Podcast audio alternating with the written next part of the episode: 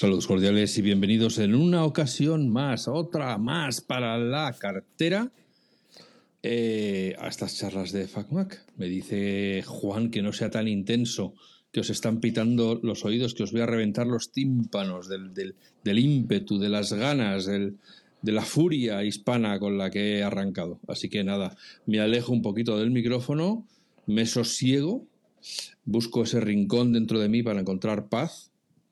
Y entonces, eh, pues verdaderamente veo a Juan y se me quitan las ganas de todo. Entonces, solo tengo que mirarle. Buenos días, buenas tardes, buenas noches, Juan. ¿Qué tal estás? Buenos días, buenas tardes, buenas noches. Bueno, ya me siento aquí como esos señores que de los aeropuertos, de la pista de aterrizaje con los banderines ahí guiando al avión. Y digo, aléjate, me, está, me estás reventando los tímpanos. ¿Qué, ¿Qué, potencia sale? Estaba ahí. Algún... Estaba llenándome la boca del micrófono. Hay algún oyente que se nos ha quejado de que hacíamos el, de que teníamos el nivel un poquito bajo. Un poquito bajo. Pues vamos, después de esto tú no. Para que vea que le escuchamos. Para que vea que le escuchamos. A la toma. Madre mía, ¿te has pasado tres pueblos? Bueno, pues Mira, está. me sale la sangre aquí por el oído. Men menos mal que tengo editor de audio que luego se va a poner a ecualizar todo. Qué cabrito, porque, pues soy porque yo. no tiene otra cosa que hacer. Claro, será cabrito el, el, tío Mondongo este. Bueno, oye, qué bonito, ¿Qué? otra semana más, ¿eh? Otra semana más. ¿A qué te estarás dedicando tú?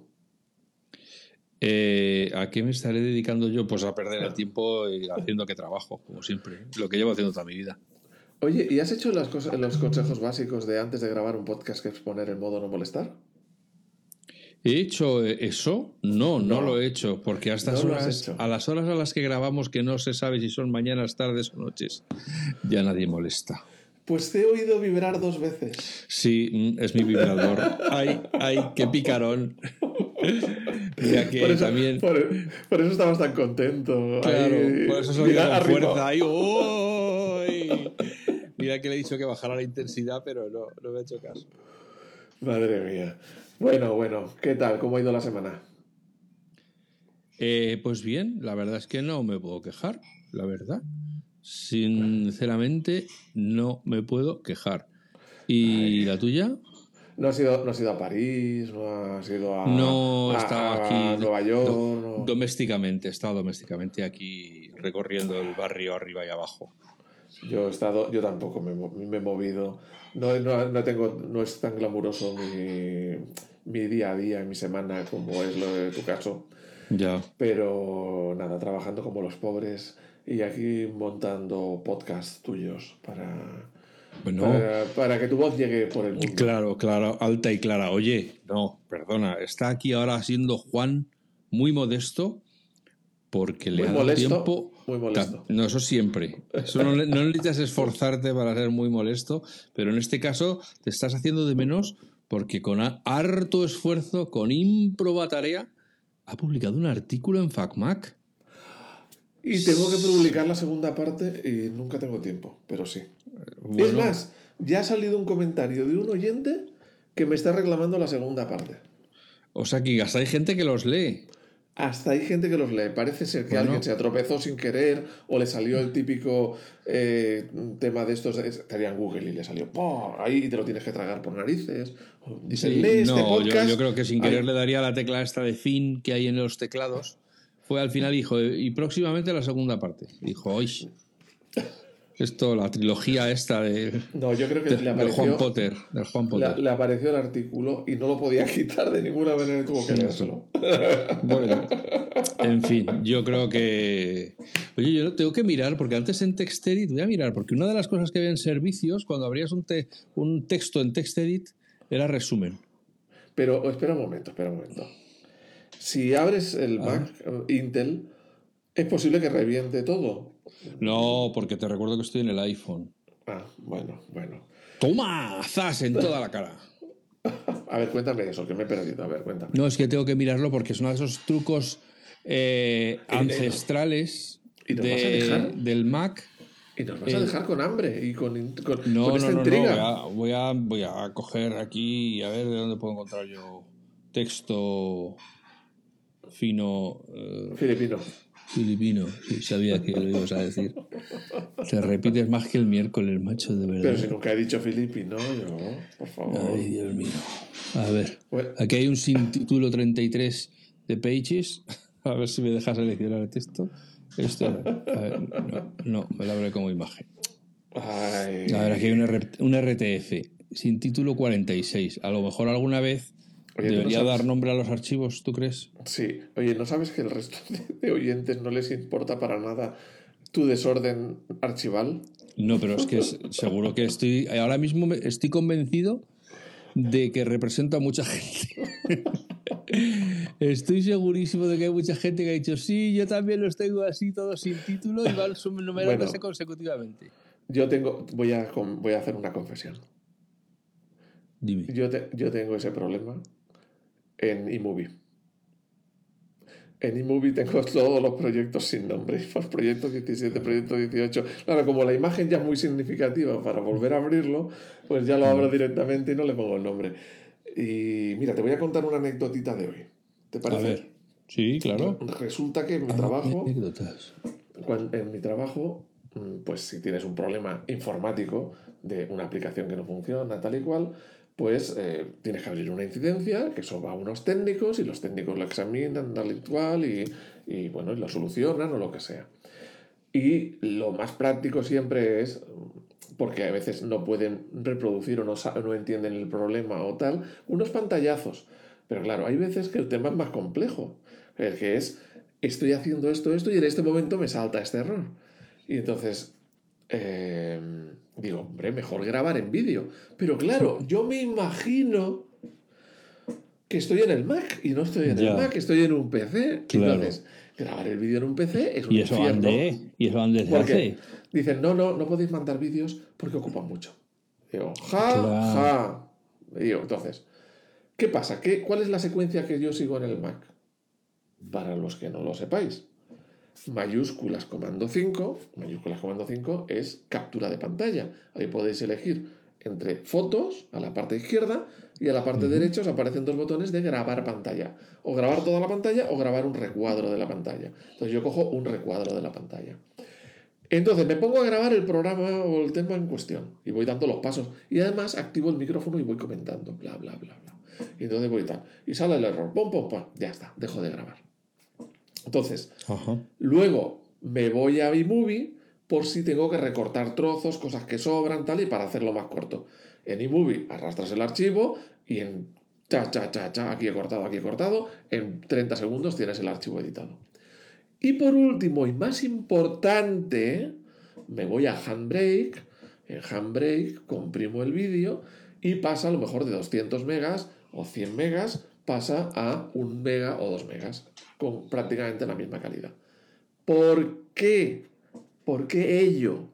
¿Por qué? Porque Handbrake permite grabar en lo que se llama tasa de bits variable. Es decir, que no todos los segundos ocupan el mismo espacio, no todos los eh, no ocupan todo, o sea, lo normal o muchas veces el vídeo se tiene una tasa de bits fija, es decir, seis- 6000 bytes o 6000 bits por segundo o 3000 bits por segundo. Pero Handbrake permite grabarlo con tasa de bits variable, es decir, si en una, en un- una imagen hay más movimiento, hay más detalle, uso más bits, si en otra imagen hay menos movimiento, menos detalle, uso menos bits. ¿Y qué pasa? Que cuando estás grabando la pantalla del ordenador, cuando estás grabando, eh, mm, pues eso, lo que estás haciendo en el ordenador, lo normal es que toda la pantalla es una imagen fija y solamente cambia donde estás dando con el ratón. Claro, eso, si el software es de tasa de bits variable, como está haciendo Handbrake, solamente te está, entre fotograma y fotograma, solo está guardando esos pequeños píxeles que están cambiando donde va el ratón. Y por lo tanto, el archivo final ocupa una miseria, porque prácticamente todo el vídeo son imágenes fijas y no las vuelve a repetir. Total, que un vídeo de unos 100 megas o de 50 megas o lo que sea se convierte en un vídeo de un mega o dos megas o tal. Total, que ya tengo el vídeo demostrando el problema, lo tengo en un archivo muy pequeñito que lo puedo adjuntar a la aplicación donde reportamos las incidencias o lo puedo mandar por mail. Y todo eso he tardado el tiempo de grabar la pantalla, unos 30 segundos, un minuto en iMovie y unos 20 segundos o 10 segundos en Handbrake. Y en un momento lo tengo. Pero ¿qué pasó? ¿Qué pasó? Y yo estaba en, en, Windows en el trabajo. En Windows. Y, vale, y digo, vale, ahora ya he grabado la pantalla. Y ahora cómo edito, cómo recorto, porque tenía 8 minutos, pero lo que me interesaba eran 2 minutos o un minuto y pico. Tal, tengo que editar, tengo que recortar. Luego tengo que comprimir, porque si no, no va a caber. Y ya eran las 5 y pico y digo, bueno, me voy para casa y lo hago en casa. Y me vine para casa, cogí el Mac y lo hice en un momento en el Mac. Muy bonito, llevándote el trabajo. Y ahora, espera, espera, espera un momento. Y esto parece una tontería, pero ahorra mucho trabajo y las empresas se lo tendrían que tomar en serio. Ahorra mucho tiempo a muchas personas. Porque estoy harto de ver que se abre una incidencia, de los de informática prueban, no consiguen que les pase el problema, te mandan otro correo, otro mensaje diciendo que no lo han podido reproducir, a veces hay que contactar con las personas que le pasa, hacer una reunión, volver a hacer reproducir el caso, que los informáticos lo vean y están perdiendo el tiempo de el que abre la incidencia, el informático o los informáticos que la intentan resolver, las personas que tuvieron el problema que tienen que... O sea, un montón de gente y un montón de tiempo que si se puede grabar un vídeo y hay herramientas que en el Mac vienen por defecto o las puedes bajar gratis, no porque sean piratas, sino porque es un software libre, el Handbrake, conviertes un montón de pérdida de tiempo de un montón de personas en una cosa mucho más eficiente y mucho más rápida. Entonces, mm, el Mac ahorra pasta desde el, primer, desde, desde el primer momento. En esto es un ejemplo, vamos, clarísimo. Pero no era esto lo que íbamos a hablar hoy. No, no, era una pequeña anécdota que tenías así de pasada. Bueno, de pasada. Eh, efectivamente, eso es porque tienes Mac, claro, para un usuario de Windows todo lo que has pues descrito es como, pues subir al TI de a pata, o sea, es una cosa que... hacen fotos, hacen pantallazos y mandan pantallazos y eso, luego... Eso que has descrito es exactamente el mismo razonamiento que se esconde detrás de FacMac cuando empezamos en el chat del IRC, entraba todo el mundo, o, mucha gente entraba a preguntar cosas que habíamos respondido cien mil veces. Oye, ¿cómo se hace tal? Oye, que, el SCSI, que el, Ethernet. Y ya dijimos, oye, ¿por qué no creamos una web donde dejemos las respuestas para que la gente deje de venir?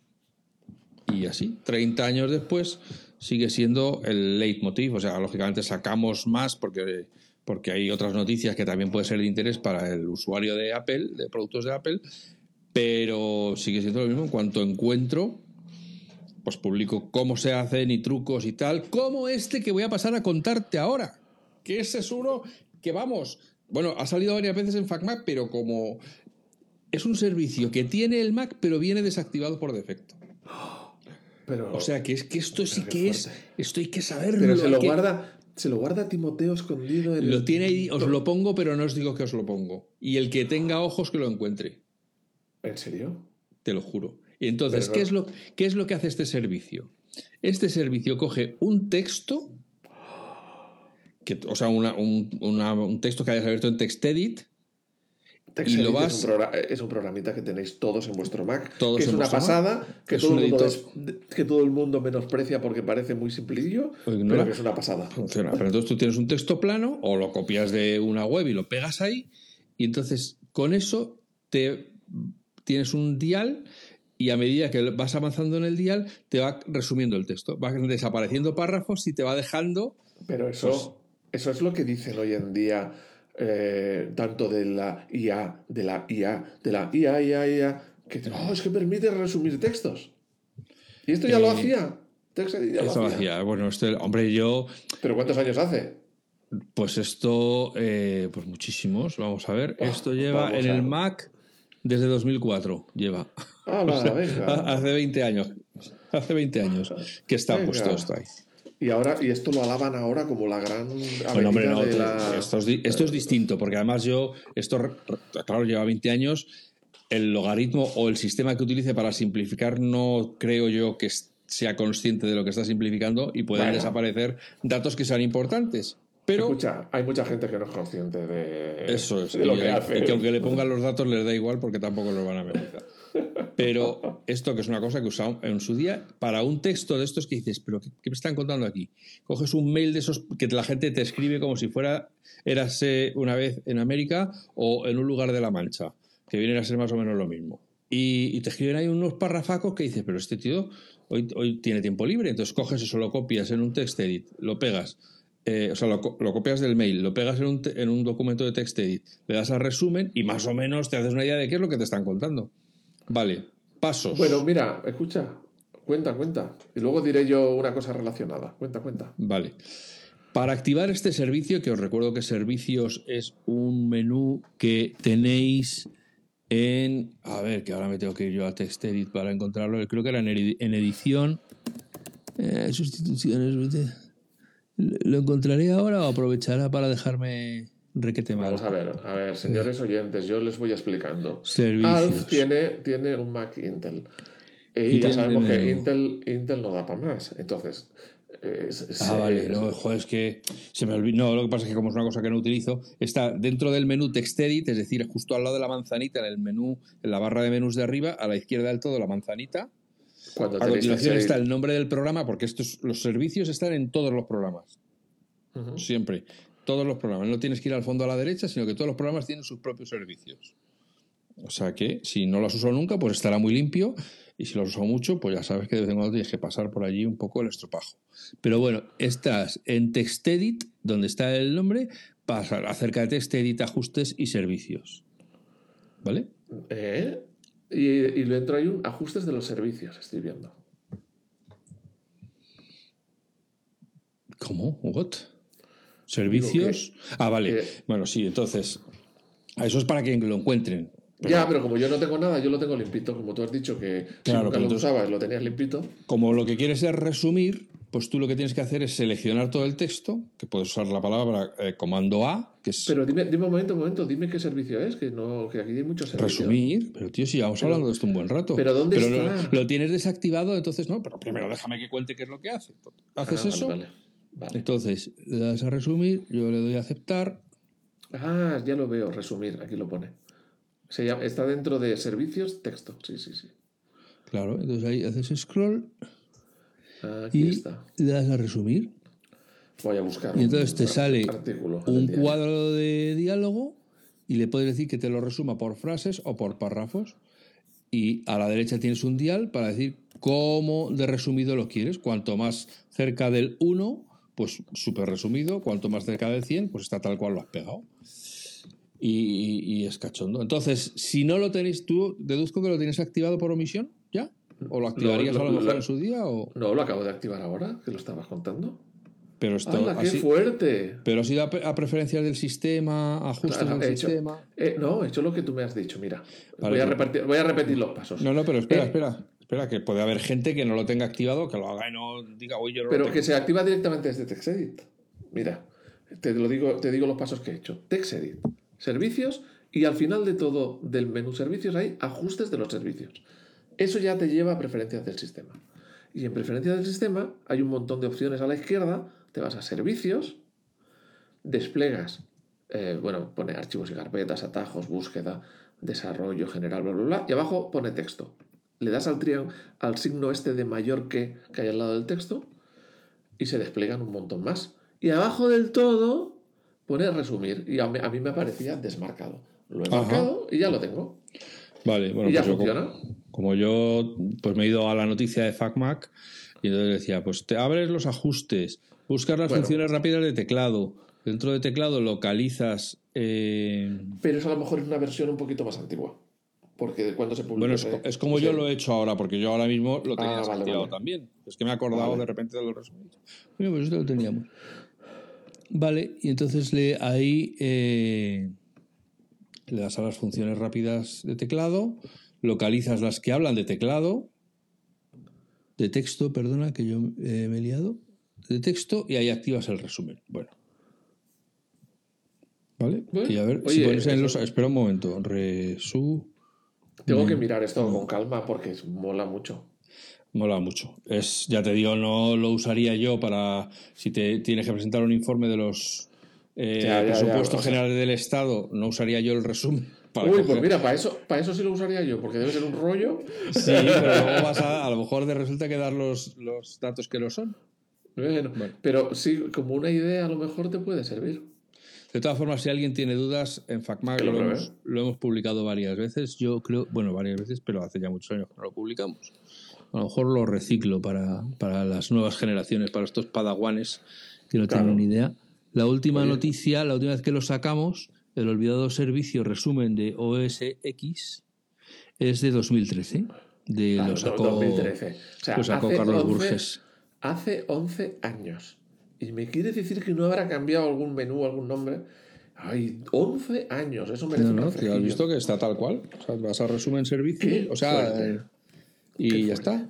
Y ya está. Madre mía, madre mía. Bueno, pues mira, esa es una cosa que hemos recordado ahora y que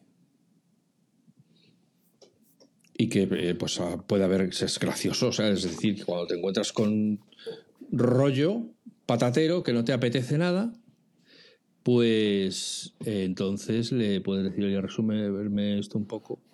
Y mira, yo te quería hacer el comentario al respecto de esto, para decirte que tengo comprobado en mis muchos años de experiencia laboral que cuanto más largo sea el mail que haces, más posibilidades tienes de que no se lo lean o que se lo lean a medias. o sea, por favor, en vuestra vida laboral, haced correitos como si fuesen un SMS.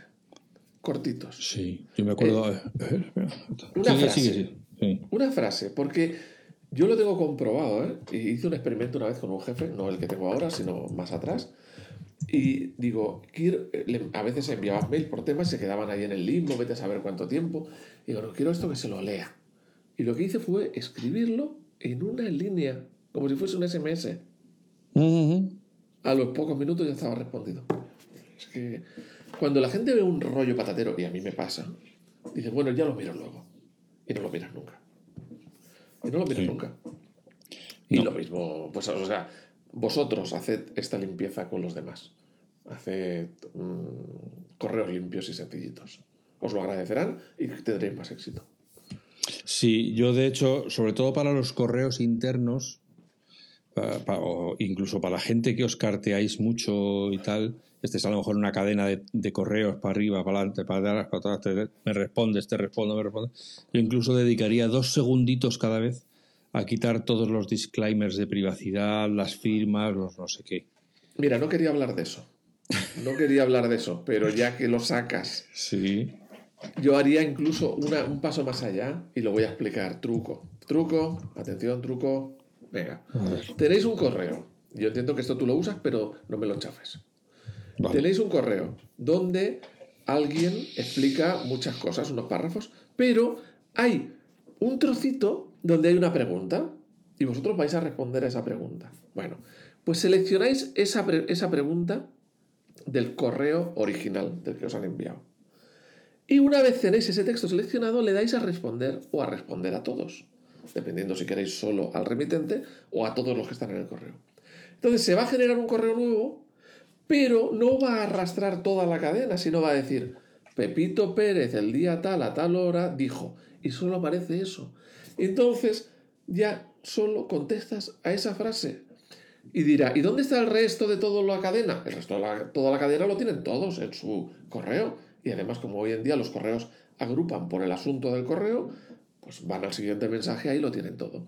Total, en un momento has hecho un mail súper simple. Ya no solo has quitado los disclaimers que dice Alf, has quitado todo lo que no te interesaba y has ido solamente a la frase que te interesa. Por favor, ¿me puedes decir cuánto eh, no sé qué tenemos aquí?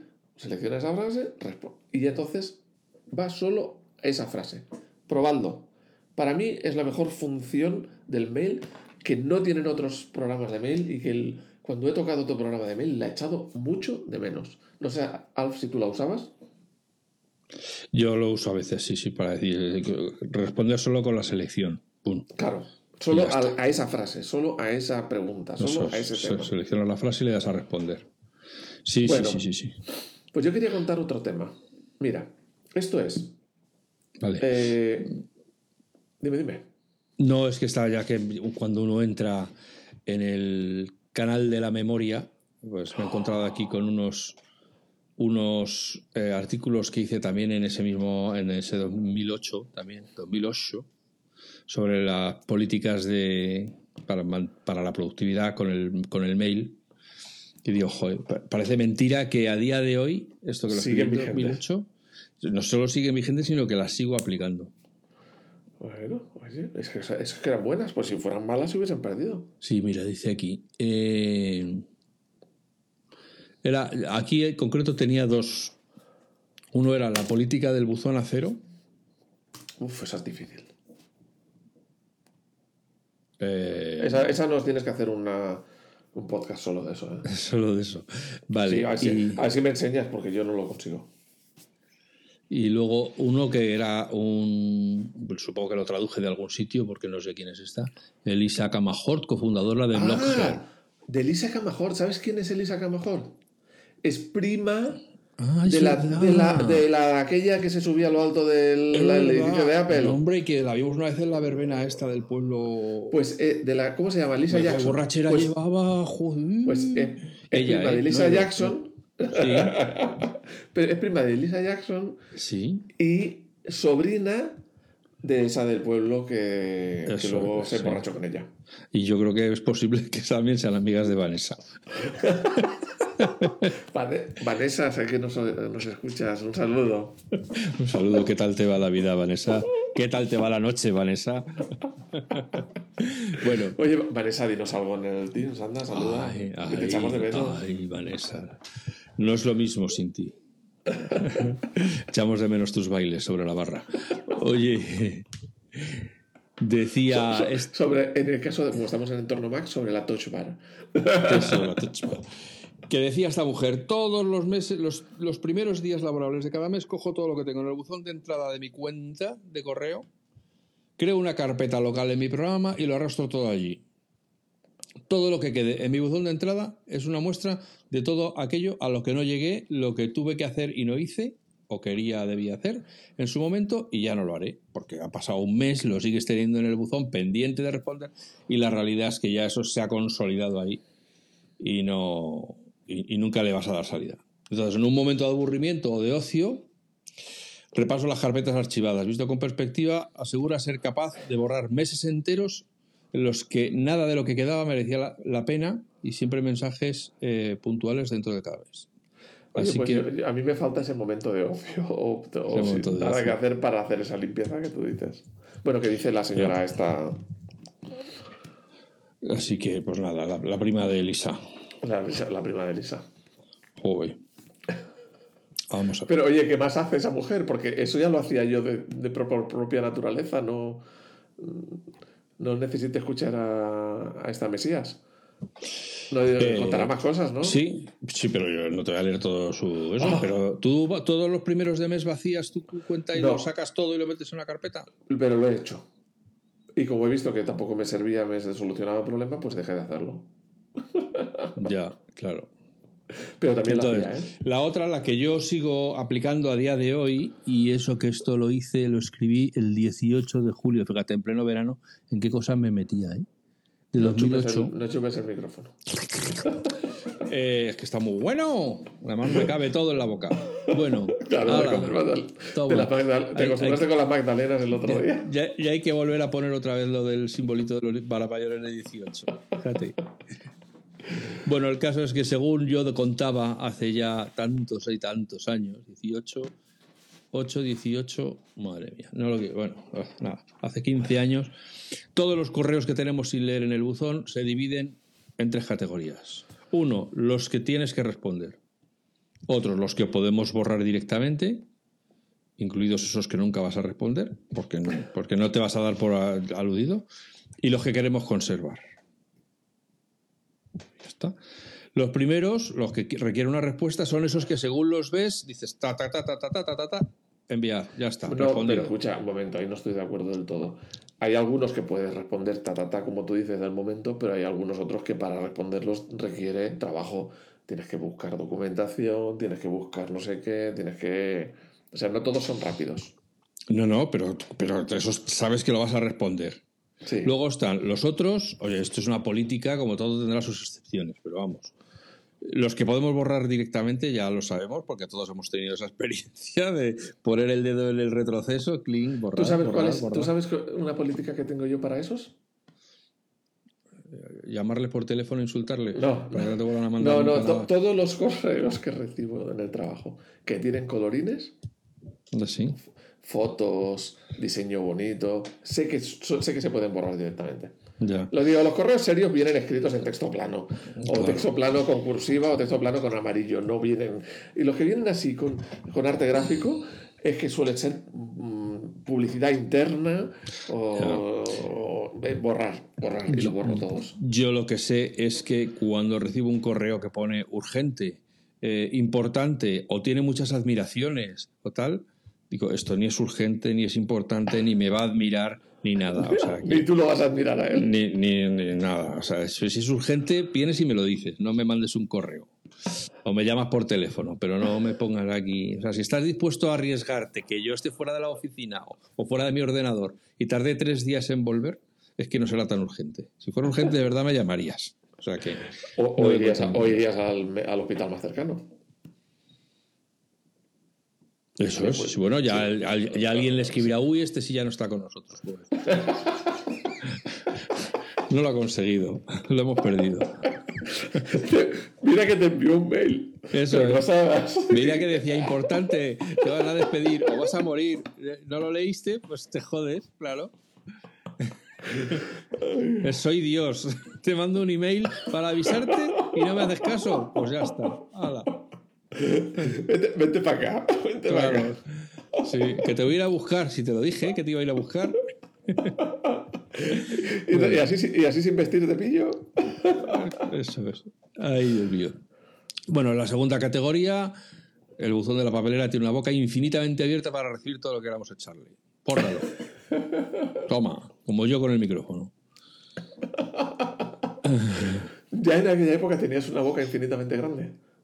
Yo de toda la vida son bocazas, como los hermanos, bueno, para los más viejos, como el feo de los hermanos Calatrava, pero, pero guapo. Tú sabes que ahora mismo el 70% de la audiencia se ha quedado con No la sabe boca quién es, pero bueno, a lo mejor pueden ir corriendo a, a buscar quiénes son los hermanos Calatrava.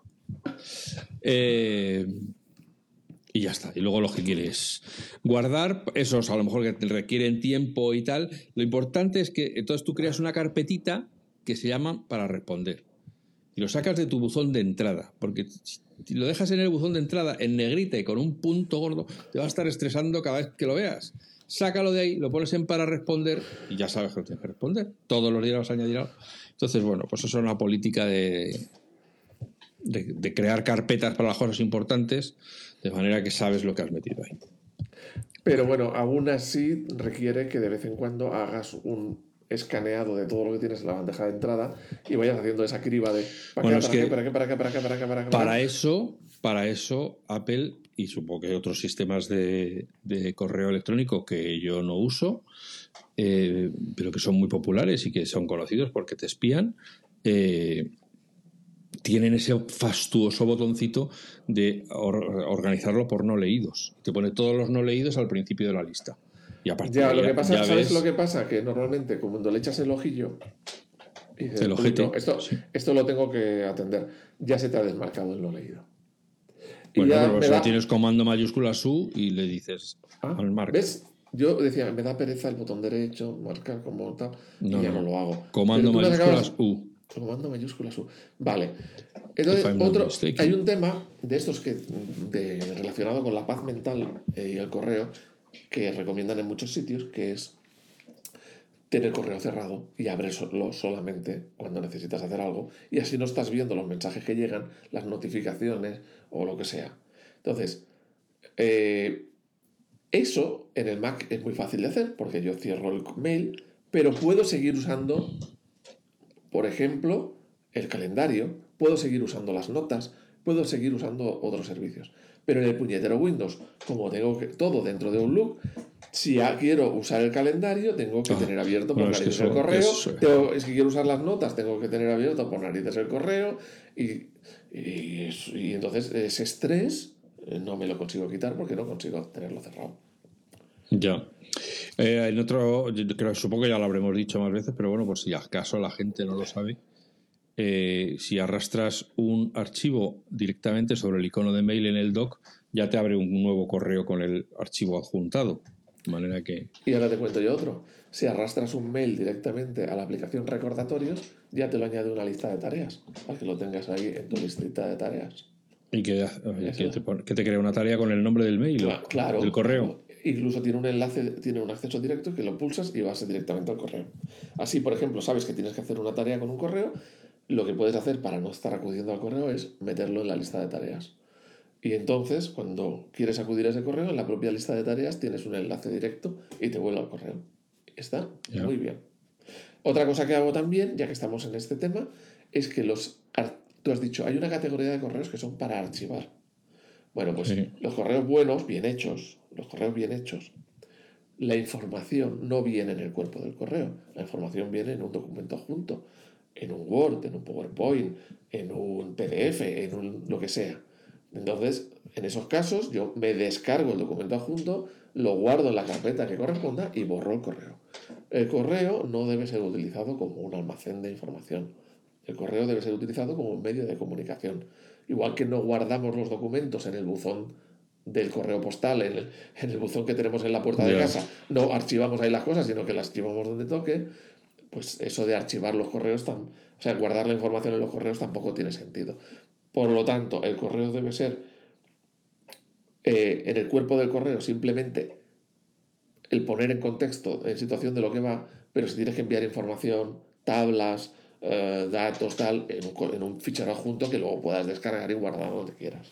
Oye, tú que tienes experiencia en, en, los entornos mixtos, eh, a lo mejor tú tienes, sabes algo de esto, porque hoy en nuestro canal de Telegram, fastuoso canal de Telegram, donde ya somos más de 250, eh, estábamos teniendo una conversación muy interesante con un usuario al que eh, cuando envía correos desde mail a Windows, eh, todo el texto que ha escrito en el mail le llega al, de Windows como un adjunto en forma de, eh, ¿cómo es este?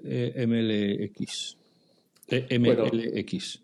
En vez de llegarle como el texto del correo, pues le llega como en un archivo adjunto. Bueno, yo te, yo te aseguro, uso mm, dos días a la semana Windows, tres días a la semana Mac, por lo tanto, y en el mismo entorno y en la misma tal, o sea que pues, estoy cambiando constantemente y eso no pasa. Ahí hay algo extraño. Yo te diría que debes revisar los ajustes, y es que no, no, hay que hacer nada, me refiero, es el comportamiento perfecto. Es decir, hay algo, hay algo que es lo que le está haciendo que se conviertan en eso y no sé lo que es. Hay unos ajustes que voy a mirar ahora, que no creo, que sirva de nada, pero que lo pruebe. No, no, no, ya yo eso ya os lo he dicho, lo de que asegurarse que, que sea compatible con Windows y tal. Sí, pero que eso no creo que sirva para nada. No, no, era, eso, sí, era eso lo que, iba a decir. sí que lo tiene activado, pero no, no, yo creo que tienes algo en el lado de Windows. Por lo que sea, mm. considera que el formateo puede ser spam y entonces lo pone como, yo qué sé.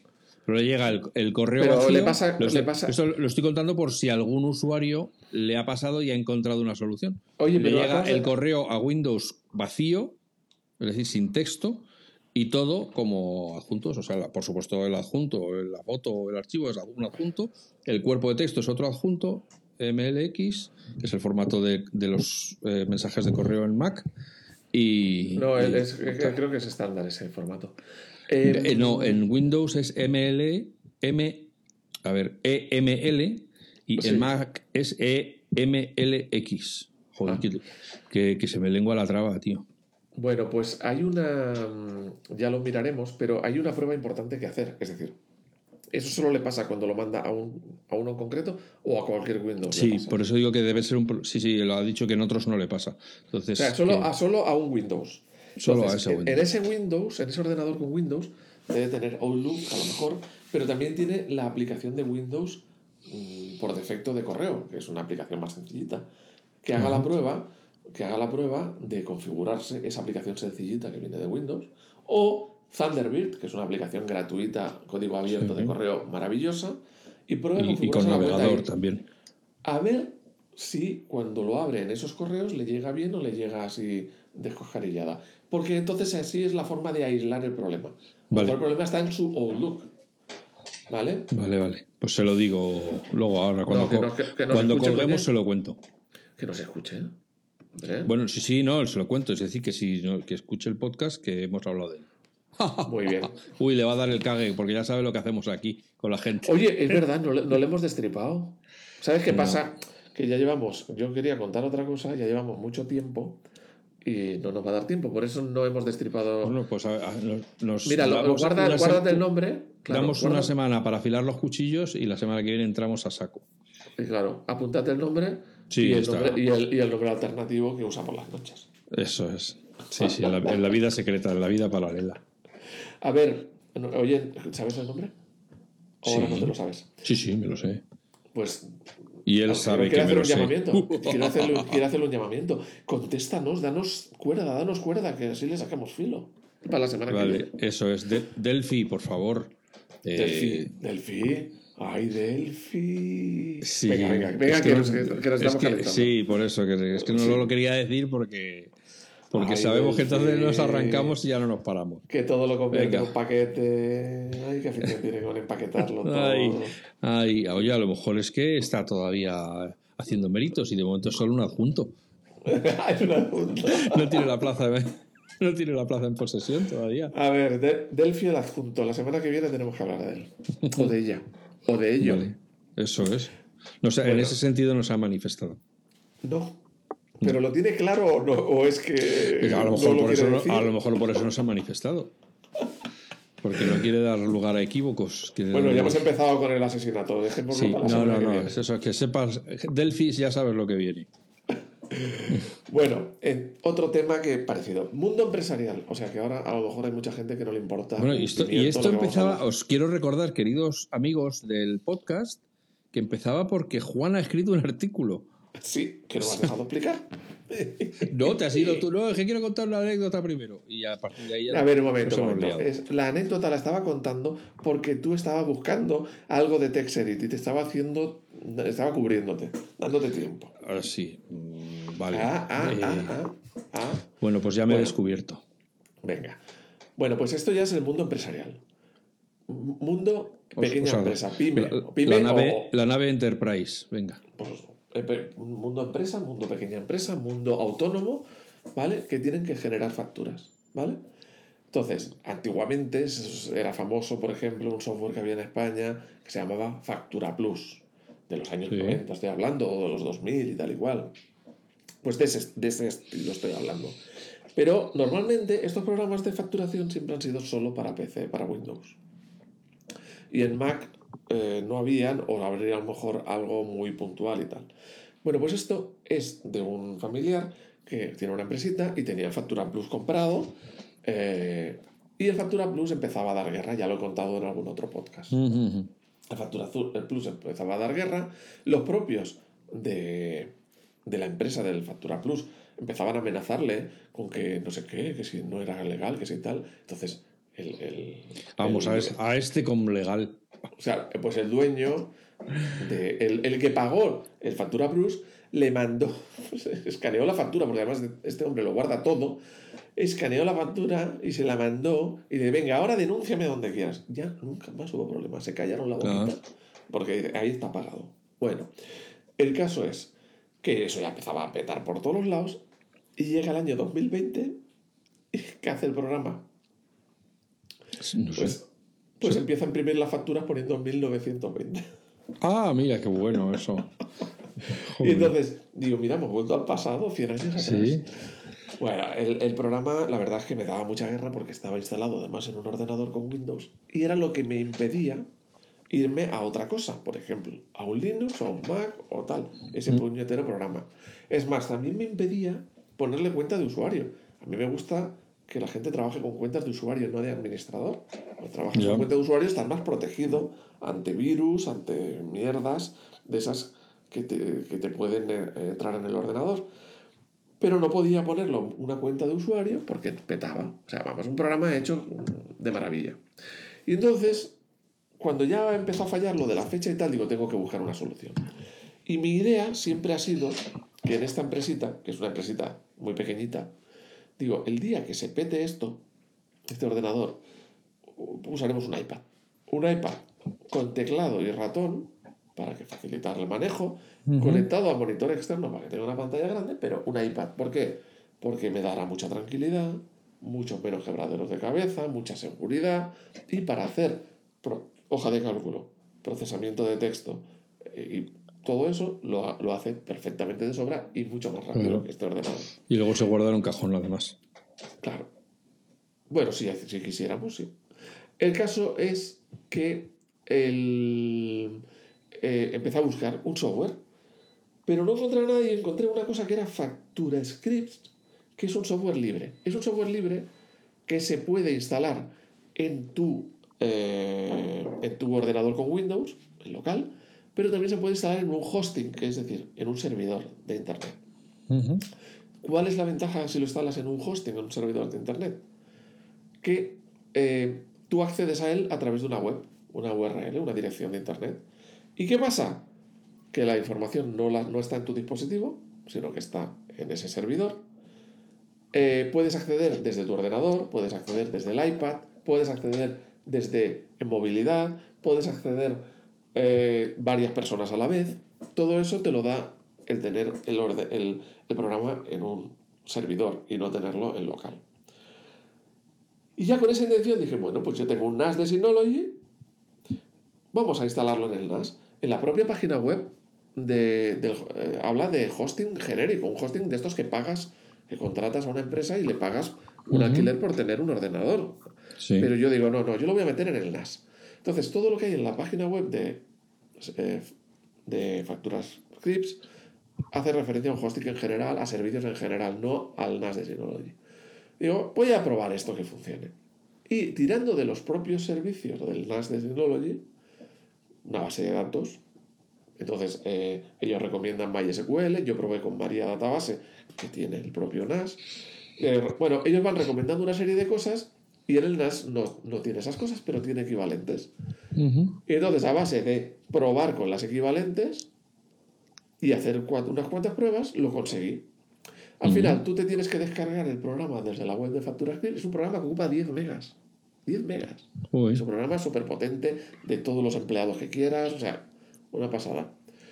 Entonces, tú primero preparas el NAS para esto. Lo que tienes que hacer es instalar la base de datos. Es gratuita, viene sin lo entrada gratuita. Va a la base de datos, un gestor de base de datos, el servidor de páginas web, que también lo tiene Synology gratuito. Todo esto es gratis, viene con Synology. El servidor y luego tienes que configurarlo. Y la configuración la explico ahí en ese artículo porque hay mucho, veréis que el artículo es muy largo, hay muchas pantallas. Es muy laborioso porque hay que andar dando muchos pasos, pero no es complicado, simplemente seguir esos pasos. abre esto, claro. es aquí, abre aquí y marca esto, ya está. Ahora abre aquí, abre aquí. Tal. Bueno, y el último paso es instalar el software este. Vas a la página de FacturaScript, te lo descargas, versión hosting, lo metes en la carpeta que has creado en el NAS y ya está instalado. Es copiar un archivo y meterlo ahí. Como, como, se hacía antes en MacOS 10, arrastrar y soltar. Claro, y ya luego lo pones en marcha. Eh, la primera vez tienes que configurar cómo se llama mi empresa, cuál es el NID de mi empresa, el logo de mi empresa y esas cosas, ¿no? Pero ya está. Lo tienes en una página web que funciona desde el iPad. te garantizan que está adaptado a la, a la. Y es español. Es español. Aunque también tiene módulos y cosas para. He visto en la página web también para otros países de, sobre todo de Hispanoamérica. He visto de varios países de Hispanoamérica. Módulo de la declaración del IVA de no sé dónde. Módulo de tal. Entonces, bueno, es un software gratuito, es open source, de, manera que os lo podéis instalar sin pagar nada en vuestro propio NAS y usarlo en vuestro Mac, en vuestro iPad. Entonces, aquí en, esta, en este familiar, el día que ese ordenador ya pete, porque ya está el pobre que dando mucha guerra, se compra un iPad de 300 euros, un iPad del más sencillo, se le conecta teclado al ratón y el monitor y tiene un ordenador mucho más seguro, mucho más rápido, que no me va a dar quebraderos de cabeza a mí y va a seguir con su facturación. Y no se podría instalar, eh, porque claro, tú hay que has tenido que instalar, eh, porque eh, lo tenéis todo en el artículo, ¿vale? No tenéis que preocuparos. No, pero digo, estaba pensando, el, el cada Mac puede ser un servidor de Internet. No, no, no, en el... Vale, digo, yo esto lo he hecho en el NAS de Synology. ¿Por qué en un NAS? Porque el NAS está a las 24 horas encendido, porque el NAS está, está pensado para eso, porque el NAS luego le programa una tarea de copia de seguridad para que se vaya haciendo copia de seguridad cada noche, por ejemplo. entonces la información está a salvo.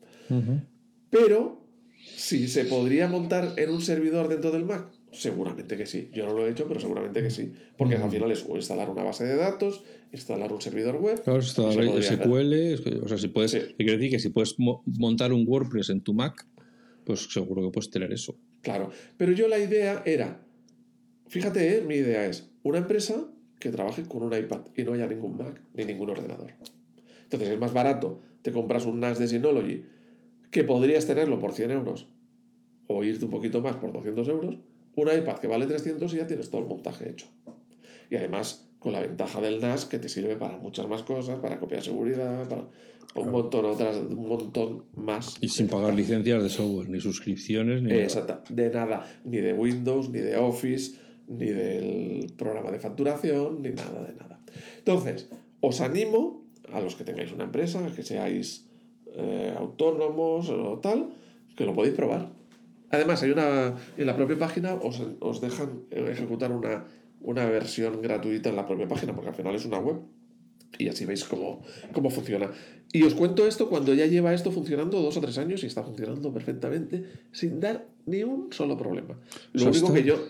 ¿Has tardado dos o tres años en escribir el artículo? Sí. Quería asegurarme de que iba bien. Sí, bueno, sí, pues puedes haber esperado otro más, total. Mira que si falla mañana, qué incertidumbre, por Dios. Joder, qué tío. Bueno, pues entonces, eh, lo que no he escrito en el artículo, que de hecho ya lo haré en otra, es... Eso ya para, para, los que paguen suscripción. digo, para los que quieran acceder desde... Porque ahora tal y como está puesto, es para acceder desde dentro de tu red local, desde dentro de tu casa, desde dentro de tu negocio. Si tú quieres acceder desde, fuera, desde otra casa... Cosa que yo no recomiendo. Sí, pero yo creo que es eh, que tiene mucho sentido en este caso. Pero bueno, cada uno que lo decida como quiera. Hay que que eso no lo he escrito aún, lo tengo que escribir. Abrir un puerto en el router. Claro. Abrir un puerto que te lleve ahí. Y lo normal es activar un servicio DDNS que se llama, que para que no tengas que saberte la dirección IP de tu casa, sino que tienes una dirección que si no lo oye te lo da gratis ese servicio. Por ejemplo, eh, facmac.diskstation.me. Pues eso sería la... Tú te la pides y es gratis y la tienes te lo das y no lo gratis. Entonces, activas esa dirección. Ya si quieres ir un poquito más fino, activas un certificado de encriptado para que la comunicación sea encriptada. También te lo ofrece Synology sin ningún coste. O sea, te lo hace todo automático. Y ya desvías el puerto o activas el puerto en el router o desde el NAS puedes controlar también el router y ya te vas a otro sitio tal pones esa dirección en tu navegador del iPad, del Mac, del PC, de lo que sea, y ya estás en tu programa de facturación. Evidentemente, para entrar tienes que poner usuarios y contraseñas y tal. No entras por el morro, ¿vale? Entonces, esa segunda parte, que es cómo acceder desde el exterior, la pues contaré en otro momento. Dentro de dos o tres años. Entonces, este señor, que no me acuerdo del nombre, que nos escribió, dijo, es que me he cambiado a eh, esta compañía vasca, ¿cómo se llama? Euskalnet. Euskalnet o algo así, o Euskaltel. Euskaltel. Euskaltel. Sí. Y que no, tenía, y no podía acceder desde el exterior. Entonces yo le he preguntado, ¿tiene CGNAT? Y entonces voy a explicar qué es el CGNAT. Todas las casas, todos los negocios, todos los, digamos, eh, conexiones a Internet tienen una dirección, que es una dirección IP, que es un numerito de cuatro dígitos normalmente, pues 124, 418, están separados por puntos, ¿vale? Entonces, cuando, un, eh, cuando tú te conectas eh, tu router desde tu casa, pues la compañía a la que tienes contratada internet te da una dirección IP, es un número. Para conectar con tu casa necesitas saber ese número. Lo normal es que tengas una IP dinámica que se llama, que es cuando se corta la conexión o se apaga el router y se vuelve a encender o lo que sea, te dan otro número distinto, otra IP distinta. Entonces es un coñazo andar acordándose de la IP. Entonces hay unos servicios que se llaman el servicio de DNS, que lo que hacen es que tu router o tu NAS o lo que, donde tengas ese servicio, habla con un servidor de DNS, que es un ordenador que hay por ahí en, en algún sitio, y le dice, oye, yo soy Pepito, y mi IP ahora mismo es esta. Y entonces ese servidor dice Pepito tiene esta IP. Entonces tú cuando vas a acceder a tu casa no accedes a tu IP, sino que accedes a Pepito. Y ese servidor dice, ah, sí, Pepito es esta dirección. Y te lo transforma el nombre a esa dirección y ya tienes acceso a tu casa sin tener que acordarte de cuál es tu IP ni andar actualizándola cada vez que tu router se reinicia. Entonces, ya tenemos una dirección. Una, dirección que llega a tu casa. Pero ¿qué pasa? Que esas direcciones que se llaman IPv4 se están acabando. Hay más cosas conectadas que direcciones posibles en el mundo se están acabando. Y entonces algunas compañías han decidido inventarse un truco para poder aguantar un poco más con las direcciones estas IP4. Y es, pues en lugar de darle una IP a cada persona, le voy a dar una IP a 20 personas o 40 personas o las que sea. Esa misma IP la reparten entre varios eh, clientes, digamos, entre varias personas que se conectan a Internet. ¿Qué pasa? Que tú ya no tienes el control en tu router de decir, ábreme un puerto y lo que venga por aquí me lo metes en mi ordenador. Porque ahora esa dirección ya no la controlas tú. ¿Cómo te gusta lo de que me lo metan y que te lo... Ábrete. Entonces, Alf no sé dónde se ha metido el micrófono, que se le oye un poquito raro, porque creo que se ha metido el micrófono en algún sitio que no debe. Bueno, total, para hacerlo simple, cuando esa compañía usa el truco del CGNAT para repartir la misma IP entre varias personas, tú ya no puedes conseguir decirle, oye, cuando venga una petición a esta IP que es la mía, me lo mandas a este ordenador, me lo mandas a este servidor, me lo mandas al programa de facturación. Ya no puedes, porque esa IP está compartida con otros. ¿Qué solución hay? Lo más fácil, que lo hacen las compañías en general, es llamas a la compañía, oye, yo no quiero CGNAT, sácame del CGNAT, o sea, quiero mi propia IP. No confundir con IP fija, no estamos hablando de IP fija, no quiero salir de CGNAT, quiero tener IP. ¿Por qué? Porque tengo un NAS, porque tengo un servidor, ¿vale? Y la compañía, pues por ejemplo, Yoigo eh, te saca gratis. Oye, vale, pues te quito del CGNAT y te doy una IP. Otras, me parece que como Digi, te cobran un euro al mes por sacarte del CGNAT. Pero si, si lo necesitas, pues bien está. Euskaltel, no tengo ni idea. Y alguna te dirá, oye, pues no hay más que no hay más remedio, te fastidias. Pues entonces, si Euskaltel te dice no hay más remedio, te fastidias, pues cambia, cámbiate de compañía. Ya está. Pero a lo mejor te dan alguna alternativa. Te dicen, pues te saco del CGNAT. O te saco del CGNAT cobrándote un euro al mes. O algo. Pues háblalo con ellos. Porque si tienes un NAS en casa, es bueno que tengas una IP pública, digamos, que puedas tener tu propia IP y no la compartas con los demás. Bueno, lo vamos a dejar aquí, si te parece correcto. Me parece correcto, pero ya ahora te has metido el micrófono en un tercer orificio. Sí, ya es que no, ya no quería dejar dos sin tres. Yo lo siento, pero tengo que acabar así porque pues, las cosas del querer, el iPhone se ha quedado sin batería, he tenido que enchufarlo, entonces si lo pongo a través del hub no carga suficiente, con lo cual no arrancaba el iPhone. O sea, he tenido que quitar toda la instalación y ahora estoy con los AirPods. Así que por eso de repente tengo esta vocecilla. Pero muy bien. creo que nuestros queridísimos oyentes compren. Acuérdate de los primeros episodios que hicimos hace ya tantos años. Si lo encuentro, lo que pasa es que si no me acuerdo. Si lo encuentro, intentaré ponerte un efecto de audio cuando, a tu voz, casi tipo telefónica. ¿Te acuerdas con los programas de radio entraba alguien por teléfono y se oía esa voz telefónica, tipo corresponsales, no sé dónde? Ay, Dios mío. Pues a ver, quedaría bien. Eso es, pues eso, ahora ya retransmitiendo desde, desde la taza del váter para todos vosotros. A ver, señores, pensad que a mí me pone la cámara. O sea, yo estoy viendo cómo está sentado y apretando. Eso es, eso es. ¡Ay, perdón! que me ha dado carraspera. Bueno. Oye, Oye ya está, eh, ya está. Estos señores que van a irse a su casa, ¿no? Sí, vamos a ver, pobrecitos, que no sabían en lo que se metían. Cuando han descargado el, cuando han descargado el episodio pensaban que iba a ser una cosa normal. Bueno, todas y a todos, muchas gracias cada semana por estar ahí. A, todos, esos son poquitos que se jodan.